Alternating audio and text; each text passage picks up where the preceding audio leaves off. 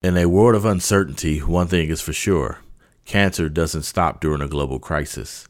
On Saturday, June 13th, the Leukemia and Lymphoma Society, LLS, will host a trailblazing event, Big Virtual Climb, sponsored by AbbVie, to support their investment in groundbreaking research to advance blood cancer cures and its first in class patient education and services, including financial support and clinical trial navigation.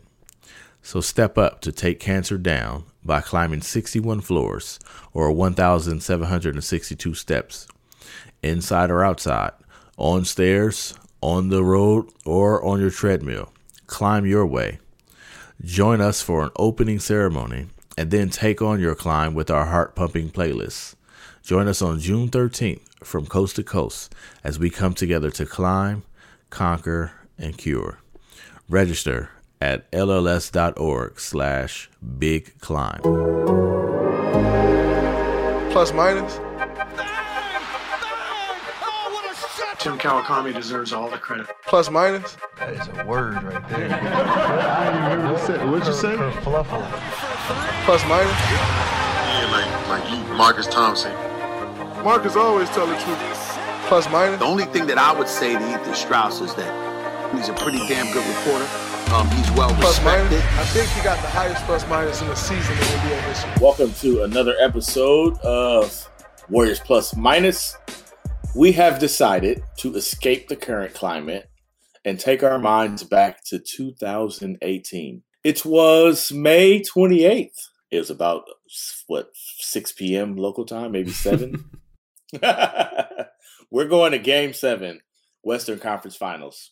In Houston. Rockets in Houston, in the Toyota Center. Tim Kawakami, our boss, is on. I remember he spent five hours walking through the tunnel in Houston. That was I Anthony remember that Slater. tunnel so well, so well. Anthony Slater is on with us. Uh, Simpler he wrote all the times. great stories. Yeah. Simpler times, right? Ethan has ducked. I'm sure he spent all night protesting in Oakland, Mhm. and he's tired, so we're gonna let him get his rest. No question. No question. Slater, I want to start with you because you. I was reading your pieces, man. You were on it. You were on it that series. You- You were right. Oh wow! You Uh-huh. went you went you went back to the the athletic vault. I just watched the game.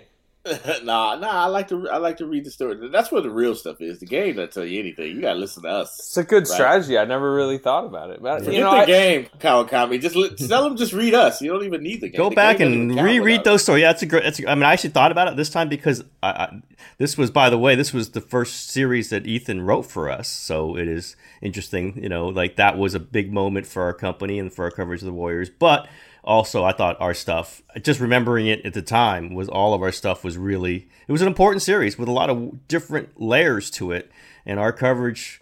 If you're going to want to figure out what the layers were, you have to read all of our coverage because it was pretty damn good, and it, I think it was a it was a pretty good moment for our company. It was it was a huge moment in the history of the franchise. So I'll just sell it that way. And I haven't gone back you and read all the stories, but I remember after read- that. I remember reading every story and going, "Wow, this is it. This is this is what you have to read." And I'm saying that disassociated myself from it, just saying the stories were. I can't, Marcus. You make a great point. I should have gone back and read the stories. I just remember them being great. So So Slater, set us up. Take us into Game Seven. What what, what was happening? Oh well. Um, so that season, I think it's kind of the forgotten moment late in the year. But remember, Steph Curry suffers a bad knee injury. Um, JaVale McGee. JaVale McGee, baby. It was like the Zaza KD version of that season where he just kind of stumbled backwards. JaVale a little bit clumsily right into uh, Steph Curry's knee, and it was a pretty bad MCL strain uh, sprain. It knocked him out through the first round. He missed the entire first round, I believe. What game one, maybe two games of the second round against the Pelicans. I think he came back game two, second round. Um, they beat the Spurs in five. They beat the Pelicans in five, but it didn't feel like the season before. no, the Pelican series especially was a little Um, Yeah. weird. It was definitely some things going on. You, I mean, and you got to remember late in the season, they, so Steph is out, um, and you could start to they, they were they got blown out by forty in Indy, and that's when Kerr popped off, and KD kind of responded to that in the locker room. You could just kind of, if we were to trace the beginning of the end for Durant, it would be late in that regular season into the playoffs, and just how it felt around the team, and that leads up into the Houston series, which Um, Houston's the one seed. Remember, this was the first time game one we were on the road. Yep. I can remember being like, "We're in Houston for game one. This is interesting." Um, they won. What, what did Houston win that year? Like sixty-five games. Like they were unbelievable. Um, and as as far as lead the lead up to game seven, Warriors actually had control of the series early um, before Andre Iguodala gets hurt, gets the spider fracture in the knee. They're up two one. Um, and he gets hurt late in game three. They blow game four at home, so it's 2 2 going back to Houston. And then you have the game five where Chris Paul gets hurt at the end, but wins it for Houston right before he gets hurt. So then it's the 3 2 setup. Game six in Houston, uh, or game six back in uh, Oracle. Warriors go down 17, blow them out in the third quarter. That sets up the game seven. No Chris Paul, no Andre Iguodala, but in Houston. Uh, and Houston goes up early, which we'll talk about. But I say that's probably kind of like the setup to it. You know that what what I definitely remember remember game one and Houston Houston had the home court advantage. They had a, a, a better regular season and there felt like there was some vulnerability to the Warriors. And then game one, like Kevin Durant goes off and kind of dominates and Houston makes the switch. Uh, and they, they, they put Chris Paul on them and made him made him far more uncomfortable than than we expected. Uh, this game was where we didn't know who was going to be the guy for the Warriors. Like that was the it was kind of questionable. You didn't know who it would be. Uh, Klay had a good game six, but was it going to be Steph? Was it going to be KD? Like there was so much uncertainty on the team at that time, and was was this this? I think yeah, this was the series where Steve Kerr went around and was saying we're going to win this. Oh yeah, that was when they're down. we're going to 3-2. win this. They were Yeah, down three two, and we were in the locker room and in in Toyota He- Center. in Toyota Center. They they they lose game five, right? And he's going around saying, "Yeah, we're going to win the series. We're going to win the series." Well, what you know, one thing I remember before that was the start of the series was the fever pitch of Durant isolation ball against Yes. the Warriors. Right? Remember he Yeah. he went what you mentioned. He went off for like 38 in game one and they won, and it was like wow, KD so unbelievable. Then he goes for like 37 again in game two, but they lose because the offense at key moments is like stagnant, and it was like it was when there was this full tug of war, which included the Warriors fan base, which as as we know, Kevin Durant is very much you know involved in the conversation. um, and it was just this tug of war of like, how should we play? Yes, he's unbelievable, but this isn't the Warriors. And um, to me, that is kind of like this, you know, the the lead up to to what you're talking about. They're down three two in Houston, and, and Kerr is doing what you're saying he's doing. So, uh, TK, you were doing the coaches thing, right? Yeah, yeah, absolutely. There was stuff. going. I mean, they go. They start the series small, right? I mean, we, you know, again, it seems inevitable, but it was a deal. Of, you know, they they go Hamptons five to start the series. Like that's it, as Kerr was saying. Like that's why we have these five guys. You play our best best five guys. Uh, and it was working, you know, to, to be switch everything. Even in Game Seven, which we're going to get to, it, the switch and everything drives the Rockets a little crazy. You know, you see, you look at the the offensive output for the Rockets, who what they probably average 115 on the season, and they're going under 100, under 100, under 100, under 100. Uh, that stuff mattered. You know, the Warriors having similar size players who could guard everybody. Draymond just guarding anybody, uh, flying all over the place, was really really important. And you know, Kerr would spot a center in there, Looney in here a little bit. Jordan Bell, by the way, we'll talk about him in Game Seven. Jordan Bell spotted in there because he could guard, he could switch. Uh, and it was interesting these little maneuvers that were happening here and there. Uh, and you know who who's guarding Harden, who's you know who's going to get those turn those turns. Uh, and again, we'll talk about in Game Seven. Guess who gets Harden for a big chunk of this after Klay Thompson gets in foul trouble? Kevin Durant. Durant. Yeah, You he was and- good and- on him. And I think Kerr, oh, and that's one thing I forgot about in all the craziness of last season, is Kerr really believed this, and it was true. When you gave Kevin the toughest defensive assignment, that lit him up the other side too. Like he loved that. That meant you know the finals against Cleveland. He's got Durant, and he loves that, and he turns it around, uses that energy offensively too. And I think that helped get him over that game seven hump. And he talked about it. He was and there was some mental uh, fuzziness for him in this series and in the series before, and he talked about it. And I think giving him Harden was like, go okay, let's see what you got. And I mean, I think Harden was tiring out anyway, But man, shooting over that 6'11 frame, and when you're tired and you're carrying the offense, you shoot, you're chucking 23s a game. Uh, that him down. It was interesting little chess maneuvers throughout this series, and we saw them all kind of click in in Game Seven. The one interesting one was how the Rockets were just so determined to go after Steph Curry, and it was like hard and get him in pick and roll, go at him, go at him, go at him. And I, I do think this was a series where you know obviously James Harden is James Harden, but I think it hurt the Rockets that Steph held his own. Steph was solid defensively, and they expected to really just bleed the Warriors with that matchup, and they couldn't. Like they could, they they could, they you know they could have some action, but eventually they had to go away from Curry and started going to Looney. right, it was like let's get Looney in the pick and roll all the time. Jordan Bell, I saw a lot. Um, they also want to get Steph in foul trouble. I mean, and it, and it, it worked this- for a time. That- What a game one, I think. Yeah. Well, I remember writing before the series one of the things that because they had played right before Steph hurt his knee in the regular season, they had played, and at the end of the game, they had gotten Curry switched on to Harden. Like I think it was something like six out of the last seven possessions. Harden scored a bunch, including like the game clinching three. And like that was the confidence meter of the Rockets going in the series is they were going to drag Curry into switches, and Steph is coming off the knee where you still don't know how he can move laterally. And yeah, that was like a big story going in the series. Like, how, can Curry hold up? Uh, and he did, I would say. Let's pause to tell you about Manscaped. Manscaped is here to make sure you're well groomed, above and below the belt. Manscaped promotes clean hygiene when it comes to shaving thanks to their Lawnmower 3.0. Manscaped is forever changing the grooming game with their Perfect Package 3.0. This third generation trimmer features a cutting edge ceramic blade to prevent manscaping accidents. Shaving is about to be nicked free thanks to Manscaped's advanced skin safe technology. So get 20% off and free shipping with the code The Athletic at manscaped.com. That's M A N S C A P E D.com. That's 20% off with free shipping at manscaped.com and use code The Athletic. And for a limited time, subscribers get not one, but two free gifts the Shed Travel Bag, which is a $39 value, and the patented high performance anti chafing Manscaped Boxer Briefs. So go to manscaped.com today and use the code The Athletic. And, and you just, I mean, you just saw Draymond especially was just shading that way no matter what. So whoever he was guarding was going to be open a little bit. And you saw, you know, in, in, in game seven, I mean, there were some openings for some other people, but they, they weren't going to have Harden get free run on anybody, whether it was switched on to Looney, switched on to Steph, even straight up.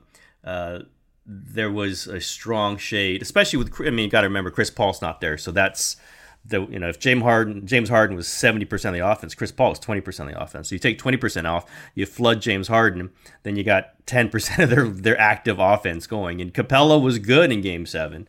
I mean, really good in Game Seven, but there was only so much. You know, there's only so much Clint. Yeah, there's only so much Clint Capela can do against you offensively, uh, and, and if you rel relying on him, I think the Warriors would take that bet every single time.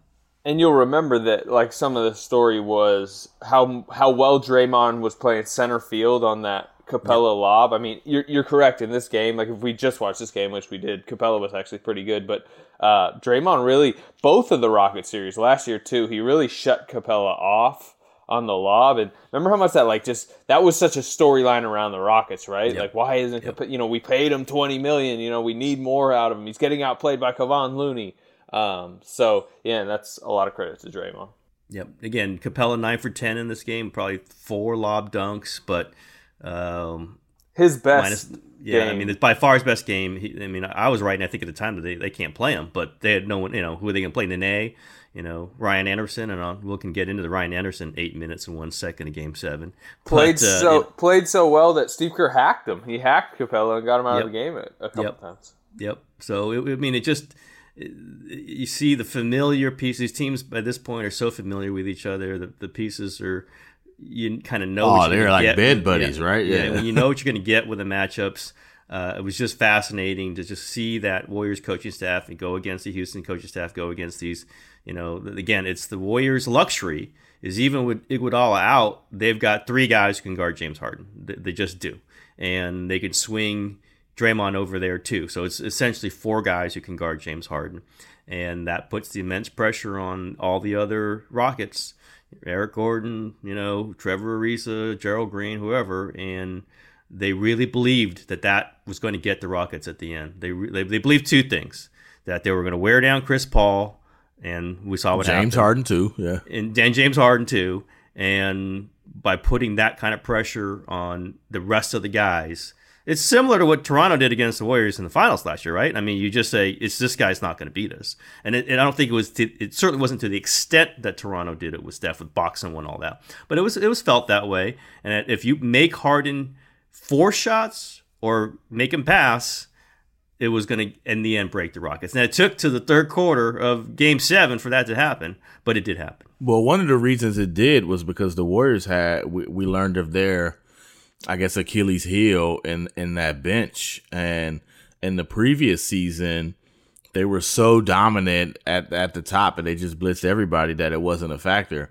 But this is where it became a factor. Uh, Quinn Cook gets in that series, and it's in Game Five, and he gets the shot. He gets the he gets the shot, and he put it, it's surprising that he was even in there. Like Kerr went with the rookie over uh, uh, Nick Young, right? And but we just didn't know who they were going. We didn't know who they had. We didn't know, and Steve Kerr didn't know who they could rely on on that bench. So that kind of felt like a bit of an equalizer for the advantage the Warriors had. It's just that they could kind of turn around and a little bit do the same thing, and the Warriors just didn't know where it was going to come from. Uh, it, it ended up coming, but they just didn't know. Uh, in the first quarter, James Harden is hot, and one of one of the uh, knocks against Harden is that as the series goes, he fades.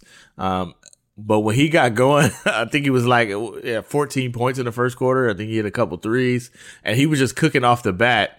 It just felt like uh oh, maybe Harden has figured out the matrix, right? Like, remember that Slater's like, oh man, maybe Harden has figured out the matrix. But you know, TK, I think you said this when Gerald Green came in the game. it's like, yeah, as long as Gerald Green is playing, Yeah, they're yeah. in trouble. That's you talk about the bench, and the Houston's bench just went kaplat. And, Oh, you know, and absolutely. And the Warriors shortened the bench. They're basically playing eight guys. Kerr's not playing any centers, so you have David West, Ozzy Pachulia, and JaVale McGee all not playing in Game Seven. But the, the the Rockets had no one else they could go to either. And Gerald, if you got Gerald Green flying around and taking shots, I think the Warriors count that as a win every single time, even if he makes one or two. Uh, they'll they'll go with their guys, and you know maybe Nick Young throws one in, which he did. You know maybe Jordan Bell has some good minutes, which he did. But they still have, you know, you look at the minutes in the Steph Curry 44, Kevin Durant 44, Draymond Green 44, Klay 31, but it would have been 44 if he didn't have three fouls. Uh, you know, they just went with that. The- Their top guys and a little bit from their bench are going to be better than anyone else's top guys and a little of their bench. And Houston tested it as far as it was going to go, but and and went up what 45-33 and we're going to skip a little bit went up 45-33 in the second quarter some of that's just because clay got those fouls that third one i remember at the time like are you like you, everyone could see it three seconds before it happened like what are you doing clay what are you doing boom foul james harden That was old Klay. to the bench with, with three fouls. The one thing I too bad Ethan's not on this is uh, all my memories of this are a little skewed because Ethan and I, if you guys remember, had to sit in the hockey press box, and so we're way up there. We're so removed, so everything just feels like I was like watching from a spaceship in that game. And uh, so watching, I hadn't watched it on TV since at all, and I don't even know if we had much of a TV screen up there. So this it feels like I kind of watched the game like fresh because I have no vivid recollection of like the emotions of the players' faces or anything like that because we were so far removed from everything. And like the clay, the clay thing, like watching it again is like, man, that that was two fouls in what a minute, and then the third one about three minutes later. Yeah, it was like eight seventeen of the first quarter Yeah, or just- something. He had three, and it was. Yeah. I mean, you don't Of have course, he waves off Kerr. He waves off Kerr when he's got the two fouls. That's okay. yeah, I got that this. was I got yeah, this. yeah. No, And I'm then, good. I'm okay. good. and Kerr believed it. yeah, yeah. Well, the well, the weird thing is Klay doesn't foul. It's like one of his like best defensive skills is he does it, and like you said, this wasn't like a controversial third. He like barreled into the guy who you you know you think Klay Thompson studied a little bit of James Harden over his time. It's like you know this is James Harden's game. 8-17 in the first quarter of a game seven with no Andre Iguodala behind you. Uh, and yeah, he barrels into him in his third foul. And I'm, you know, the thought at the time isn't you're not going to see Klay the rest of the quarter. I was like, you might not see Klay the rest of the half. Yeah. Um, but it is a game seven. Kerr, knowing that Klay, you know, you could trust your defense, even though he trusted him one time and it burned him. You could trust your defenders, particularly ones who have proven they can defend without fouling. Plays him almost the entire second quarter with three fouls. Uh, and Klay, I think, had like 12 points. Like Klay was huge in the second quarter. If Kerr doesn't make that risk, and if Klay doesn't play safe and not get the fourth, uh, like that's a huge moment because you know they would. I know they were down 11 and a half, but no Klay in the second quarter. They might have been down 20. Yep, no question. I mean, he, he waved him off once and he couldn't trust him, but he had to trust him for the rest of the game once he put him back in. Had to, had to. Yeah, you he, can't have, he didn't have anybody yeah. behind Klay either. Exactly. There's nobody yeah. there. Livingston was pretty good, and and like like Livingston's the guy that subbed in right away, and like that again is like you know the small benefits of having a guy like Shaun Livingston is that he's you know positionally versatile and he, he can, can, defend. Least... He can defend, yeah, and, and get you in the offense. Take some of the you know with Steph playing forty four minutes, somebody's gonna have to take the ball up a few times. Somebody is, and, and Livingston did that, and and you know you know that's it. You know, Nick Young, you know, I don't think anyone, and they played him 16, 17 minutes, but I don't think anyone was thinking, we know what we're going to get at Nick Young. We That's the thing, though. They needed Livingston to be behind or at least spell Livingston. I mean, to at least spell Curry. So they yep. needed somebody else to spell Klay, yep. but he ended up yep. having to do both. But because they just didn't have the option. When did you think they were in trouble, or when when did you think let me start getting this uh the dynasty is over before yeah, the, it starts the, the, the, tweet i tweeted it i think right before they go down 45 like i think it was a couple of Kerr time like big timeout they're down 12 and then another timeout they're down 12 again you know after some some bad stuff the you know you know Kerr does it to stop the crowd a little bit and i think it might have been 45 33 it's like i think they're in trouble and I, I know they came back from the big deficit in game six but that was at home and you got James Harden going. You, I don't know who's going to make a shot here. At that point, they're giving up, you know, turning the ball over like crazy and giving up tons of offensive rebounds, which they did all game. And it's like I, I just don't know that they had the energy, and maybe you know to get it close. We always know they can get it close. I just didn't know that they were going to have enough to beat, get back from a 12 point deficit in Houston with things seem to be rolling for the Rockets. I, I, thought they were in real trouble at that point. Yeah, the sequence I marked down is right where Tim's talking about. It's uh, they're down 46 33. Klay is at the free throw line, misses both. Uh, and then, but Draymond gets an offensive rebound. he tries to kick it out, and he like throws it like a perfect in stride James Harden steal. And James mm-hmm. Harden goes down and hammers a dunk in. Yeah. Which, like, you know, you very rarely see James Harden really sky for a dunk. I mean, he can, but he just usually typically saves his energy. Uh, crowd's going crazy. They call timeout. They're down 48 33, down by 15. Um, I, even when I saw that moment, I remember that moment as it's like, uh oh. Um, but, you know, and then they're down 11 and a half. It's not like they just had like a. You know what I remember also, though, like, is, you know, me and my guys who, who I think teams can really expose that's right about when D'Antoni put Ryan Anderson. I was just gonna say yeah, it. I was like, I was I was like what is he doing? I think I tweeted at the time, like, what is he like? This is not the time to mess around with Ryan Anderson. The immediate response, yeah. Slater, they he was right. He got the dunk. James Harden was so high, like that was like so many Warriors frustrations were exercised in that dunk. And then Steph comes down and what does he do? Pick and roll Ryan Anderson. like boom. it yeah. was like boom, boom, yeah. That's the time you need to get him out of the game because, duh, where is he going? Steph hits yep. the three, and it's like, I mean, it could have gotten to the point. It was right there on the brink where this game was done. That's the best and, the Houston crowd has ever been. Oh, it was oh, right rocking, yeah, yeah, and was, and Steph comes down, gets Ryan Anderson to pick and throw, pick and roll, and hits a three, and it's like you can just see in that moment the Warriors are like, all right, yeah. I mean, if we just stay close, right? Yep. If we just stay yep. close, and I don't know why Ryan Anderson plays so much. I have no idea. It, it's one of the biggest gaffes an opposing coach has made this entire time because yep. he literally got Steph going in that again, quarter. I mean, and it happened again in the fourth quarter. I think. I mean, just, it did. Yeah, it's yeah. I just, I just eight. Ryan Anderson, eight minutes, one second, oh for oh, one rebound, minus twelve, and three fouls. It just that was the guy who he gave them life. Like you put Ryan Anderson in the game, you give the Warriors life because that's the guy. You know, they'll, they'll attack Harden, they'll attack whatever. But Ryan Anderson was you get Ryan Anderson on Steph Curry, that's three points for the Warriors, and you just get them in a rhythm. You get them flowing, and I mean, I don't. I think Nene was healthy enough to play. I don't think he was good, but you could have played him. You could have played whoever. You could have played PJ Tucker at center if you needed to get Capela some rest. But the, the, the I remember at the time, at the time, going, I have no idea what D'Antoni's doing here. This is not what you do when you're up on the Warriors when you're trying to kill them. This is not how you do it. You have to try to squeeze them with the people who are beating them. You can't put somebody out there that they're just going to go on a run against. And Ryan Anderson was that exactly, and he put him back in there again in the second half.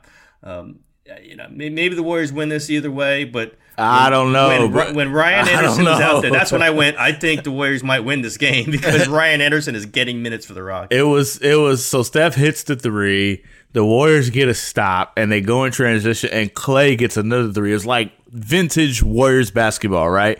Against the ropes, down, back to back threes from Steph and Klay.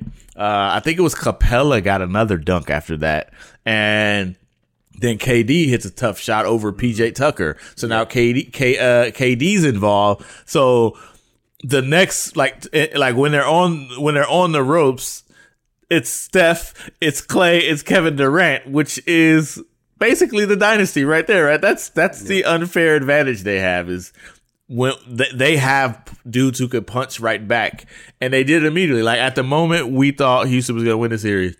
Steph three, K th- uh, uh, Klay three, KD mid range, and then they're back in the game. Like it, it was, it's, yeah. it's, really Warriors basketball like that. The the context of this is also uh, the third quarters of these series. Um, this is how it had played out. It's how it played out in game two. I think the Rockets were up like yep, absolutely, yeah, yeah.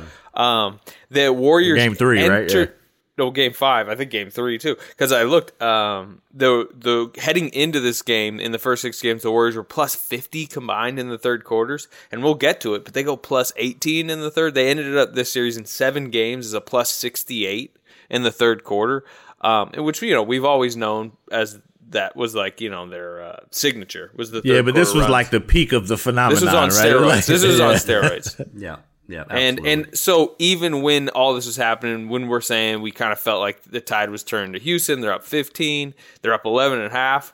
The, everyone in the building knows. Was like, you remember, let's it was wait like third, third quarter. quarter. Yeah, yeah, yeah, Let's see. We'll know. Did, but did you did you did you think it would happen? Because also happening was a little tension on between the Warriors. Right. It was they weren't in the most harmonious place. Uh, no uh, gee, I wonder who that was focused around. Man, it's, it's that it's that Nick Young. Fe- no, it's playing. Nick Young. Uh, everybody. I got a question. Was this? I I can't remember the exact game it was, but I remember it was a playoff game in Houston when Steve Kerr has the TNT. It's the, he was really mad at TNT afterwards, but they oh, played. The, yeah, this, yeah. Um, they no, played a. I think, yeah. I think that must have been game two when the isolation yeah. tug of war yeah. was at its best. Yeah, but you know, remember talking, his conversation with with with uh, with Durant about Michael. Yeah, yeah about, about Jordan. Michael trusting yeah, his I think that was game two. Yeah, I think that was okay. game two. But that's still like you know that's in the background of all this when we talk about just like no question the tug no you know because the the team was so unhappy that TNT aired that which yep. you know as we talk about how the NBA can maybe make its playoffs interesting. Um, yep. You know, miking players. This is a reason why coaches hate being mic'd. Yep. But but but that there was there was something there, and it was that I mean, it, the the the blitz from the Rockets that had them down forced them to like come together on the sidelines. Like mm-hmm.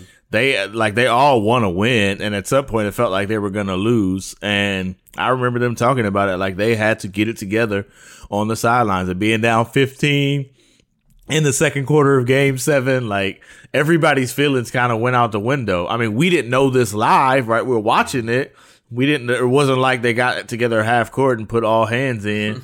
but in hindsight, this is what they were saying. Like they came together on that bench, uh, you know, but they weren't together. Like there, there was there was some friction there. So we just didn't know if they would be able to survive that. But I, I agree. Like I remember that specifically.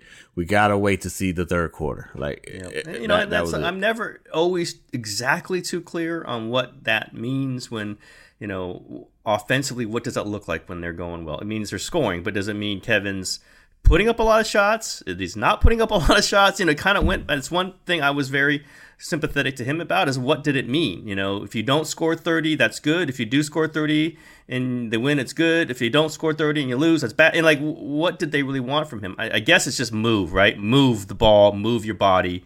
Don't just demand the ball in a certain spot, stop the offense. But then if you do that and you make the shot, that's okay. You know, there, there were some interesting little complications there, but I, I guess it meant move your body, move the ball, move your body, move the ball. That changes the way the defense has to react to everyone else. And as Steve always did say, uh, and, for the last five seconds of shot clock, just give the ball to Kevin and let him do something. That's kind of what we. It's our offense for the first, you know, 20 seconds of the shot clock. You, it's Kevin's offense for the last four if things bog down. And he did a couple of those, by the way, in the fourth quarter, where it's like, uh, Kevin, go do something. And I, we know you got PJ Tucker on, you're Trevor Ariza, but just go ahead and shoot over him. And and maybe that was the perfection. Is like, do your you know Warriors do their stuff, and then if things bog down, Kevin, do your stuff. You know, uh, you know, it was the remains kind of uh, maybe the underlying story of this game, and I, you, you knew it was going to happen when we turned on the tape, but it's stunning to watch. Was uh, the twenty-seven straight missed threes? Yep.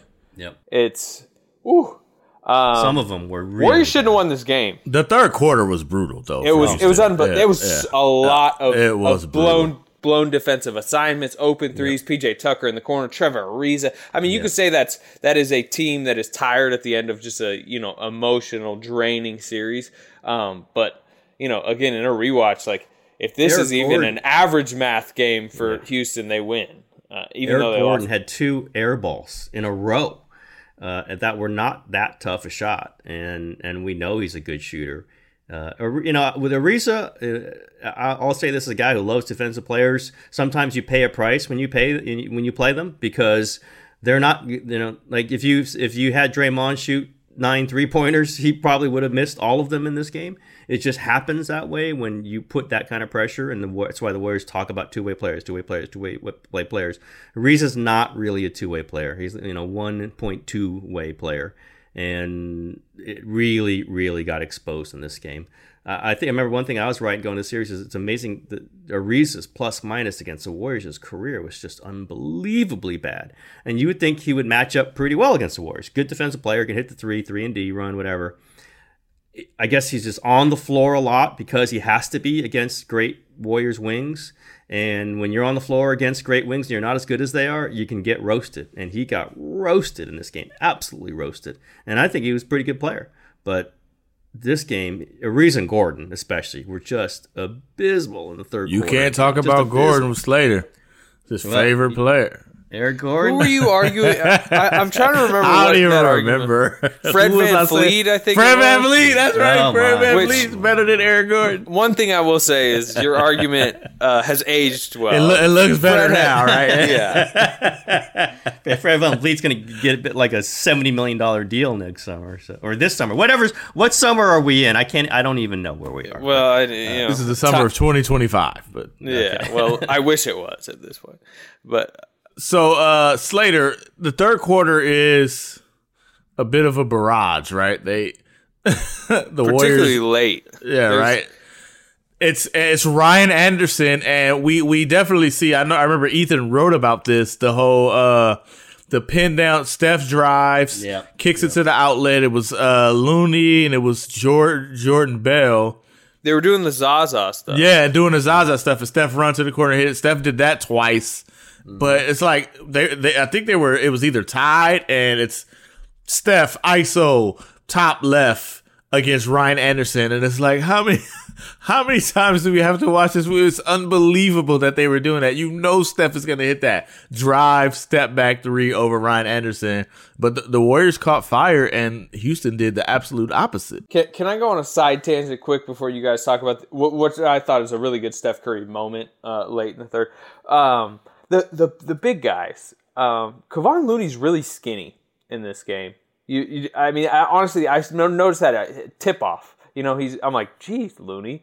Um, it's because of the season we just watched, and I went back and looked at his stats, and I'm looking, you know, 80 games uh, played in the regular season, 21 in the playoffs, 66 in the regular season, 21. He played 188 games combined in two seasons and was really good. He was like their best center. Um, and that's just like, I don't know, m- maybe my mind is too much in the current when I'm thinking about that. I'm seeing Looney, who I just like can't imagine playing 20 minutes a game for now for like 80 games in the regular season and then a long playoff run. And then Jordan Bell, this is one of Jordan Bell's best signature games as a Warrior. Um, it's Plus set plus seventeen in sixteen minutes. you know, it, it, in our minds at that time, we were thinking, you know, at this point, you know, in 2020, in 2021, the Warriors had a really good one-two combo at center. Like Looney is like kind of the sharper, smarter, on his feet. You know, start him. He's going to play well with the defense. Bell's the energy guy off the bench. The Warriors have their center rotation in the future, and now we're sitting here in the current, and it's like Looney has a big contract, but we don't even know if he'll ever matter again in the NBA. We don't know if his body will hold up, and then you know Bell's basically out of the league. He got you know bounced around to two teams and then got cut by the Grizzlies. It's just I don't know. It, it was just strange to look at the centers in this game. Yeah, and, and you know, in a with two teams that basically are making centers almost you know obsolete. It will certainly the Rockets are right now. Uh, JaVale and Zaza got DNPs. Yep, and David West, by the way. Like they had three of these guys who didn't play, and Damian was Damian Jones still on the team? Was just hurt or something? Yeah, this is when they had Yeah. six centers. Yeah. So they had four centers who did Centers not of play. attention, Slater. Yes, this was this was the centers of attention series. centers with no playing time series. But you know, it, it's Draymond's playing a lot of center, no question, and you know they're they're mixing and matching. They're just trying to you know pull guys out to, to give them three or four minutes that won't be terrible. And Jordan Bell gave them those minutes, and uh, it was interesting to see him play very well. He did play well. I mean, he did some dumb things too, but that happens. In, in, in But there was a time we really thought they found like an absolute rotation piece. Yep, no question. They thought it too. They thought And so, so did the Bulls. Yeah. the Bulls fan base, right? Remember, he blocked six Bulls shots, did the money sign at the Chicago bench, and then I remember two weeks later they go to Chicago, and the Bulls crowd is wearing three point five million jer- and they brought it into the lot. Like you know, there was some radio station there. They bring it into the locker room. They're like handing Jordan Bell out the shirt. Ritter's like, "Oh, we no, get out of here," um, and it was just Jordan. Be- we thought Jordan Bell was like an absolute find, Yeah. like like we do of Pascal now. Most of our listeners are in and around the Bay Area. What better way to promote your business than through our show? Our listeners are loyal and engaged, just like you. What better way to advertise your business than on your favorite podcast? To advertise on this show, Warriors Plus Minus, just go to www.theathletic.com slash podcast ads p-o-d-c-a-s-t-a-d-s there you can fill out a very simple form and we'll get back to you right away. So go to theathletic.com slash podcast ads theathletic.com slash podcast ads. Do it today and start promoting your business on our show. Yeah, it does kind of show you the limitations of guys who can't shoot. Like you better just really be good at everything else or most other things because Nah, you gotta be great. Yeah, if you can't shoot and your other stuff wears out at all, you're out of the league. And if you can shoot and you're well, Ryan Anderson, why was Ryan Anderson even because he could shoot? Now he didn't shoot in that game, but like at least you can carry that through. If you can't shoot, and I mean these are going to be questions with Draymond going into the rest of his career, it's really tough if you aren't really good and if you aren't really sharp and smart and going to the right spots because man, you know, when Jordan Bell is good, incredibly intensity, it's a plus. When he's not good, he kills you. He just kills you. And especially kills the Warriors. Like it just plays in a kind of way that Kirk could not deal with. And we saw this is Jordan Bell at his best, but he still didn't shoot the ball.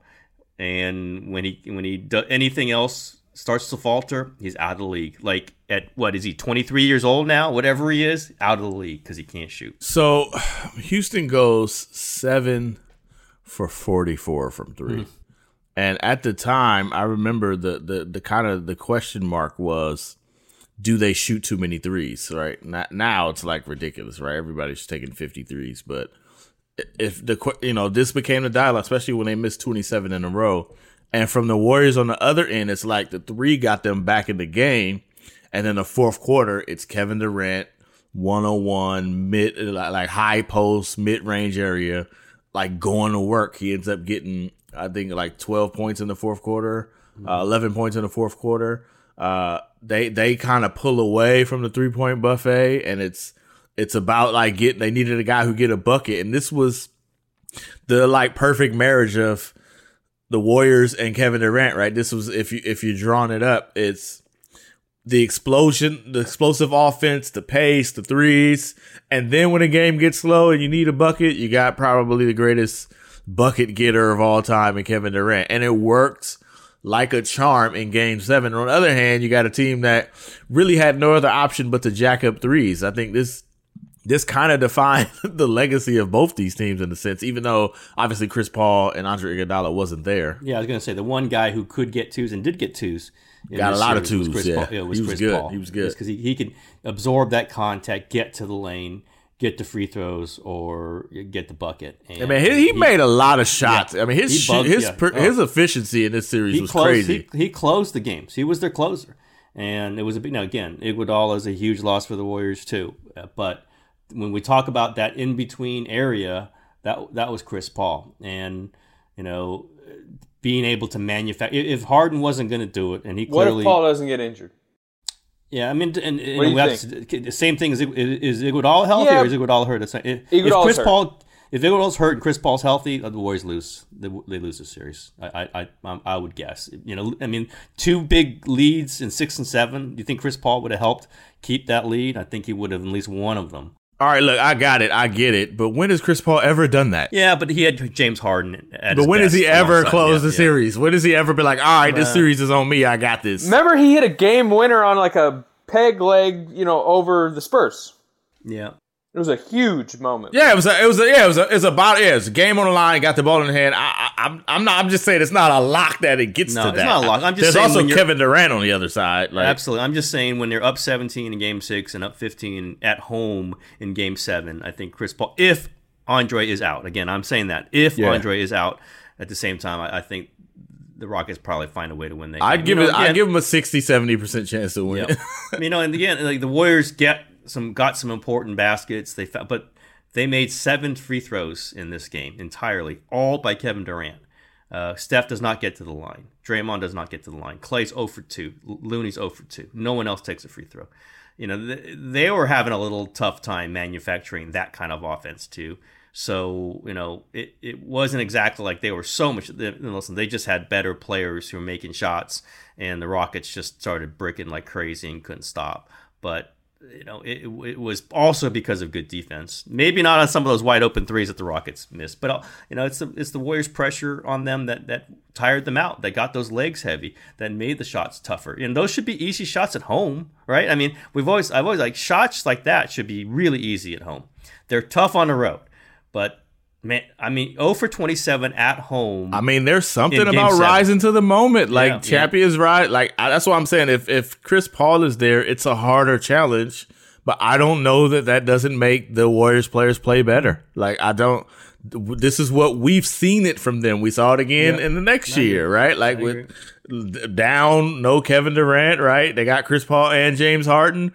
They had an even worse situation, and what do they do? Like, like Yep. some players just rise to the moment, and some don't. I, that I didn't mean they're not great, but we've just watched this series over and over. So I would just think I would say I'd say having to defend the Warriors' great offensive players wears you down on the other side too, and it's part of the thing I'm talking about Ariza. But Eric Gordon's having to chase Steph Curry around, uh, with especially with Paul out, and you know Gerald Green's got to guard Klay Thompson, and you know these are not easy things.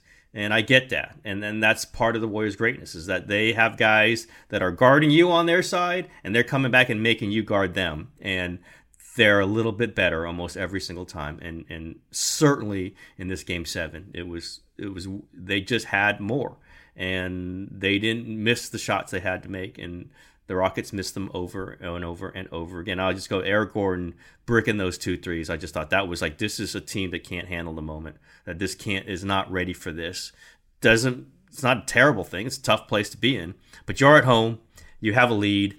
They should not those shots should not have looked as as scared as tentative as they were, and, and there they were, and they just had and the Rockets had, had nowhere else to go to.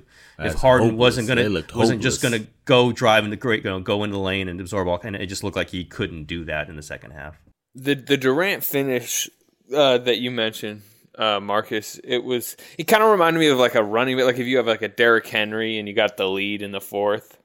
Um, just they were milking the clock. They were getting the, The basketball's ground and pound, huh? Yeah, Like- yeah. Like you had the explosive, you know, middle of the game offense that you know you took the ten point lead in the fourth, and now you're just milking the clock with them.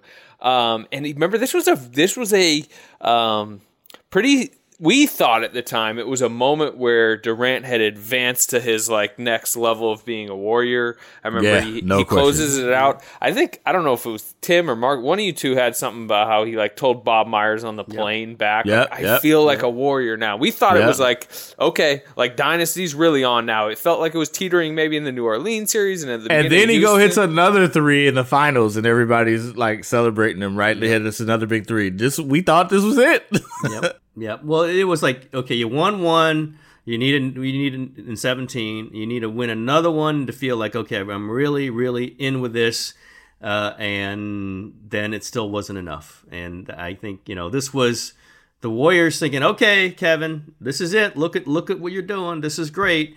And they come to the end of it, the second title after this Western Conference Finals, and then they sweep the uh, the Cavaliers, and it's still not enough. And I, I, you know, you can see where they're thinking, well, what? It's never going to be enough. There's never going to be a satisfactory moment for you here if you don't feel it after all this.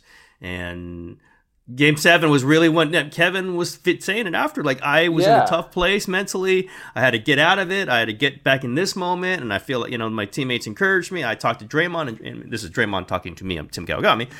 Afterwards, saying, "Yeah, yeah, you know Kevin has gone through some things, but we all gather around him, and look what he did. He delivered for these kind of moments. This is really where you know Durant is. A, this is where he's showing who he is." And it didn't happen. I mean, they said these things, they felt these things, they just didn't happen. Yeah, there were several moments like that over his tenure with the Warriors where it was like, okay, you know, we've solved it. We've solved it. It's fine. And then, yeah, weeks later it wasn't. So, And I just want to add here, like Curry was great in this game. I mean, he just was. I mean, five turnovers was a little sloppy, but man, was he good. the end of the third quarter, he won the game. And then, Oh yeah, yeah. You were you were going. You were about to say something about that. Yeah. yeah. Well, I mean, I think what he hit like three threes in the span, and they were just like it was. The Rockets were sitting there, you know, no defender in sight, and they're just lining up these absolutely pristine threes, and they kept bricking them. And then the Warriors would get the rebound, like throw it up. Curry would catch it from like 28 foot out, just you know, 22 on the shot clock, and he's just flinging these threes in. And it's like how deflating is that? Like you're getting these prime shots. And Steph's taking like you know Reggie Miller kept going like that's not a good shot, but it's Steph Curry. Um, and just- Reggie Miller. yeah, Re- Reggie was having something a about, great time. Something about Reggie Miller telling people what a bad shot is. It's funny. I know Reggie was having a good time in He this was. game. He was. Yes, Steph finishes with 27 points, 10 assists, 9 rebounds, 4 steals, a block, and 5 turnovers. Rebounds were really important, by the way, in this game. They were huge, like nine rebounds all on the defensive side. The Warriors were getting knocked around on the offensive glass, uh, and Steph's in there grabbing those rebounds. And I, I think he had more rebounds in the series than Durant had. It just, it just Curry. We forget some. I mean, I shouldn't say that. It's like it just does get overlooked sometimes how consistently you know w- the level of play he brings he doesn't make his threes all the time nobody does but in some of these moments you keep you know i'm just hit we go back through these we watches and just how important those that little the two threes by curry in the third quarter the three threes in the fourth the two threes in the first quarter stem the tie. It's just constant. Klay comes and goes. Draymond's we know Draymond's defense is going to be there his other things. Shot doesn't you know not always there. Durant you know we're talking about it was he was a little mercurial. You didn't really know what the whole thing's built on with stephen curry. And it just i know it i've written it we've all said it you, but you go back over these games and this one was not that long ago this is two years ago not even two years ago. Feels ago. like an eternity. it though. feels like a, you know like we don't we haven't seen this player and so he's not there anymore well, he's still there but we just haven't seen it in this moment and he's a, he's just an incredible player, an, an incredible player upon which all this was built on. And if the Warriors really, really had to make it, it wasn't a decision. They we knew what they were going to do. But if they had to say it's built on Stephen Curry or Kevin Durant, watch this game, watch all the other games. It's built around Stephen Curry. And and the unique part about this this game and this series is like he and what makes I think Steph great is he literally is whatever it takes. Like mm-hmm. there were times in this in this game and in this series where it just wasn't about him shooting. He was setting back screens and trying to play defense. All right, and trying to like they, he knew they were coming for him. He knew they were trying to punk him publicly. He knew if anything happened, it would be like it would play out on social media, yep. right? And he's like, "All right, I'm taking it." You know, he tried to take some charges. He ended up going down. He got dropped a couple times, but he just kept getting up and playing defense. And then when they needed him to score, he scored. And when they needed him to distribute, he distributed. Like he really, he really does do the whatever it takes to win. And, and not to sound like a ridiculous Steph better homer here, but stuff that James Harden won't do and and hasn't done, has never done. And you know, it's and at some point, I'm sure Steph cares about his reputation, his image, but he cares about you know the, the point is to win basketball games. Yeah, he knows and, winning you know, will trump all that stuff. Exactly. I mean, that's the most important. He doesn't have Finals MVP. It's okay. Uh, I'm sure he'd love to have one, but he'd take the three titles, and if, if it never meant winning MVP, and if he could get another title, and that's the point I'm kind of making about people getting pissed at Kerr for not like supporting Curry or making him run these picks or what you know what all these things. I said that's the stuff that you guys get pissed off and you make fun of Harden because the Rockets bend their entire franchise to James Harden's will, and they do it to please James Harden, and they have to. And Daryl Morey has to compete, you know, make a campaign for his MVP status every single season and call him the greatest offensive force ever, even better than Michael Jordan Curry doesn't need those things, and that's what makes him better. that's why it's better. You don't want your franchise to have to bend itself to burnish the reputation of its best player. You want it like Tim Duncan. You want it where this is about victories. It's not about arguing on social media. It's not about a hashtag on so it's about winning basketball games. Now Jordan was an entirely different thing. We know his ego was so huge. We know that he dominated everybody. But the stuff that he said at the end hit me too. It's so what? It's a it's about the end of whatever the seventh episode, wherever it was. It's about winning, and if you hurt people's feelings, whatever you do it, it's about winning. Now, Steph doesn't hurt people's feelings; it's a different way, but it's about he hurts the winning. feelings of those who his, love him. Yeah, that sounds like a there's an essay right there. It's an essay.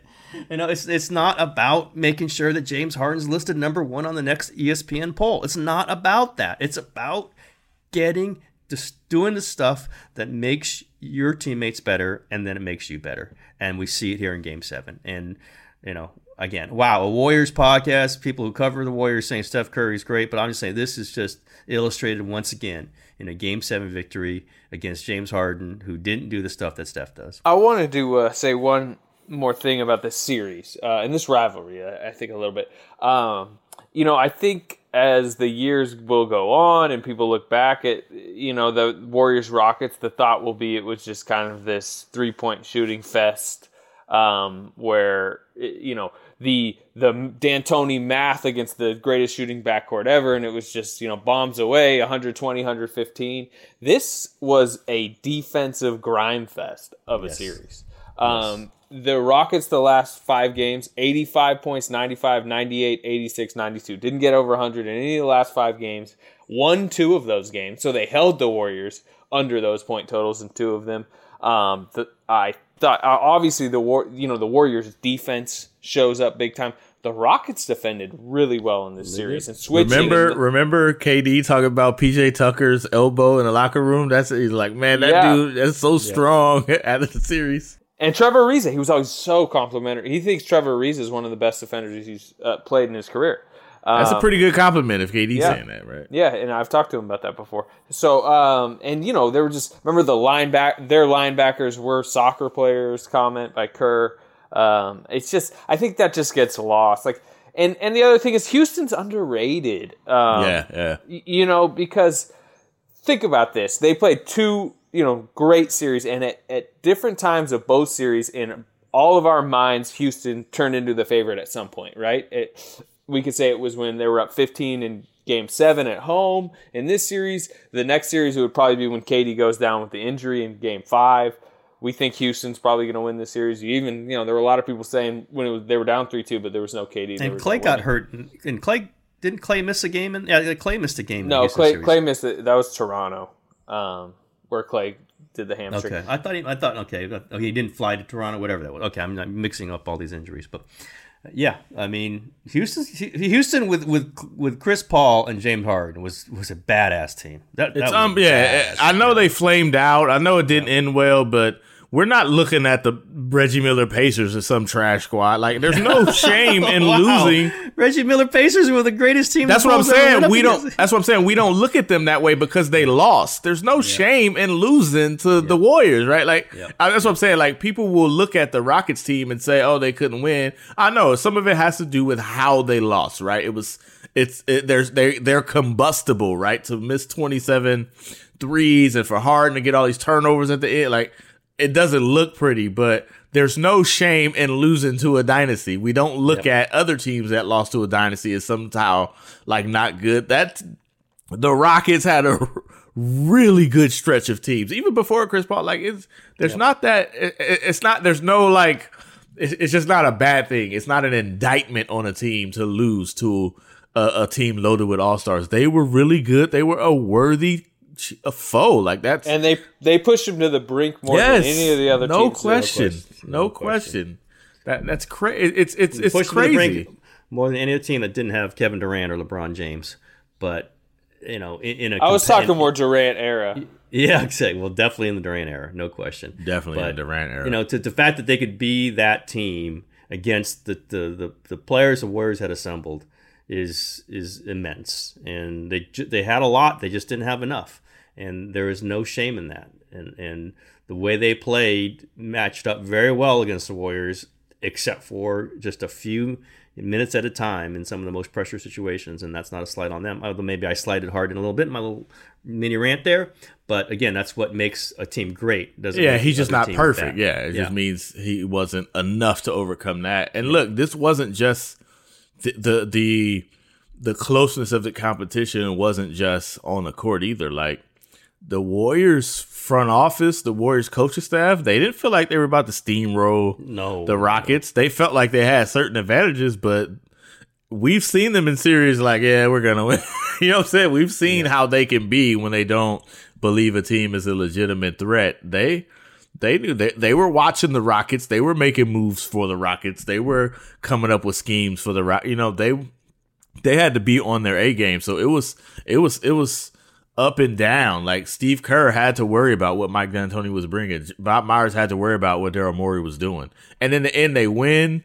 So it looks like Houston's always chasing, but I don't know if that's the most accurate version. And I'm glad you brought that up, Slater. Histor- Yeah. historical Slater, historical Slater. Don't don't I've slight, always don't slight the yeah. Rockets. Anyway, He, he just um, positioning himself to get on a documentary. We know what's up. The Daryl Morey documentary. the Daryl Morey documentary. produced by Daryl Morey. Produced by Tillman, not Tillman. No. Tillman? No, man, probably not, Oh, probably not. it. Probably not Tillman. Not probably not Tillman. Um, a Tillman Fertitta reference without Ethan on the show. How is that possible? Oh, I know, right? What are we doing? Ah, any final thoughts on this series? What it meant long, like now that we kind of have the whole picture. I just gave mine. Yeah, let's just uh, really, really side note, but you know I get irritated when people complain about the officials, when especially when Warriors fans do, and we know who they hate more than anybody: Scott Foster. Scott Foster called himself a really pro Warriors game in this one, folks. Game seven on the road, and he's not calling these James Harden bump fouls, when, you know, at the three point line a couple times, uh, and it was purely Foster's call at that moment. I just like would like people to absorb this a little when they're complaining conspiracy and there's oh Scott Foster has put on this game to make sure the Warriors lose. He's officiated some of their biggest biggest wins. Well, remember this is the uh, this is the series. So they would play again the next year, obviously, and then there was the controversial game one where Harden wouldn't get any of those bump fouls, and that's when Morey talked about how they had the internal memo or like well, research that was Daryl about we don't, this series. We don't know that it was Daryl Morey, by the way. That's Oh, it was a- a- it's an anonymous source. yeah, not let's not, let's say there was some whoever the thought. Source was, whoever the source was, I'm going to go ahead and guess that the uh, you know the the math done on how many Yes, points that yes, the Rockets lost yes, was probably yes. a Daryl Morey production. I was thinking about that on on some of those closeouts where he's coming down, he's getting bumped and not getting the call. He got a few of them, but he didn't get all of them. and just when you know, just just understand that this goes in an ebb and flow, and it's not a conspiracy against the Warriors. And I, I know even the Warriors players have said some of these things privately, but and I've talked about about it. It's like, hey, you've won a lot of games, so how? What conspiracy is against you here? And you're pretty good for the league. Conspiracy ain't failing. The conspiracy is failing if if it, if it, there is. Yeah, it's one, a bad right? conspiracy. It's a horrible conspiracy. I mean, but it's get- also a rite of passage to play basketball. Complain about the refs, Yeah, yeah, right? no It's question. like, I- I get it's it. happening Again, at every Yeah, gym, and, every and- park. And I don't mind. And again, I, I don't mind refs getting ripped by coaches and players. You're in the in the heat of it. You're in the moment. It's emotional. I just don't like it when fans use it as an excuse for everything that ever happens bad to them, and it's not. It's like you just got to go play. And the Warriors went out there and won this game on the opponent's floor, whatever the referees were, were going to do, uh, and. That, that's how the dynasty happened. It's this stuff. TK's final one poignant moment is to leave the refs Scott alone. Foster. Scott Foster. He's caping for Scott Foster. Me and Scott Foster. Me and Monty That's right. McCutcheon. Come on, we're, we're, Right. we're pals. We're pals. I I watched this game and I revisit this game and I'm really kind of miffed at how this team didn't stick together. I mean, one thing that really jumps out in the stories and just looking at it is like this really felt like a team that unified, that kind of found itself in Houston, right? They they had the worthy foe to challenge them, and that usually brings teams together, right? They they had like even even on the last dance when when they finally get past uh the Pacers. Michael Jordan is as giddy and as happy in that locker room. He's like he's like walking around. He's got this incredible respect for Steve Kerr. You know, it's all like it's just like he felt a part of that team, and it wasn't like he was. Oh, I, I mean, he he obviously was Michael Jordan, but he felt like he was on a team. I, it, it reminded me of that watching this team. It's it's a little bit confusing, like how we got from this to where where we ended up. Uh, It's it's a little it's really confusing. I feel like but you know, I was gonna say, ahead. you know, what was this? This the signal was about two weeks later. Yes. The championship parade. two weeks later, yeah, yeah. Championship parade. No, are any of us writing? There's tensions. There's problems. We're saying like there were tensions, and they're through it. And then they get to the parade, and it's just like they start broadcasting their tensions on live television. Yeah. Like here, let's let's joke about it, but not really joke about it, and make But- everybody really really yeah, awkward. and we know we know what we're joking about, right? We Yep. we're, we're letting it out. It was just crazy that that that was happening, right? Like mm-hmm. after that series, after that, you know, this is what they talk about. Oh, we battled together and blah blah blah, mm-hmm. and they and they did it. Like the first season, I get it. They sixteen and one. There wasn't any competition. This they had to fight for, and nothing bonds a team more than this. So it, it- this really made me thinking like wow like this thing really ended because they went from this to ending which that's kind of a pretty dramatic downward dissension like or you know well, they had one more. They had one more season where they could have won, uh, and, and didn't because of injuries. but but we or- saw this was coming apart. Oh no, no, it was had, you know no, it was coming. yeah Yeah. it was coming. No question. It should have been that should have been the high point, and it was the beginning of the descent, and and it shouldn't have been like that. And again, I, I go back to that parade as just being the the, the weird evidence of that. But um, if it wasn't going to happen after then it wasn't the gonna happen. 18 yeah it was just wasn't going to happen and it was meant to be a three year thing and you know i think that was the process of last season. The mental pro like oh wait a minute he doesn't really want to stay here. He has his own reasons. They had to go through that. They had to yell at him. One of them had to yell at him for a little bit and he had to be mad at everybody for a little bit. It just was that process and and it, should have in, in everyone else's minds, it should have been fine because of 2018, because of the summer of their accomplishments, but it just wasn't. And the following season was the working out process of it, the breaking up. They still could have won a championship. You know, they're, they're still even with all the were, injuries. yeah. Yeah, well, there's even with all the injuries, it's, it's going down to the end of Game Six for them not to win a championship. And if they get to Game Seven in Toronto, I'm giving them a shot to win that game, even with Klay and Durant out. Absolutely. So uh, it's Quinn just Cook hits five Quinn, threes. Quinn, Quinn right? Cook goes. Who, who knows? But it just it took a year for everyone to process it, including them, and it was really awkward. And it shows how great a talent assemblage it was that they still almost won it while they're processing everything. All right, what an episode. Uh, we hope that was a, a good break for you from the reality that's outside your door.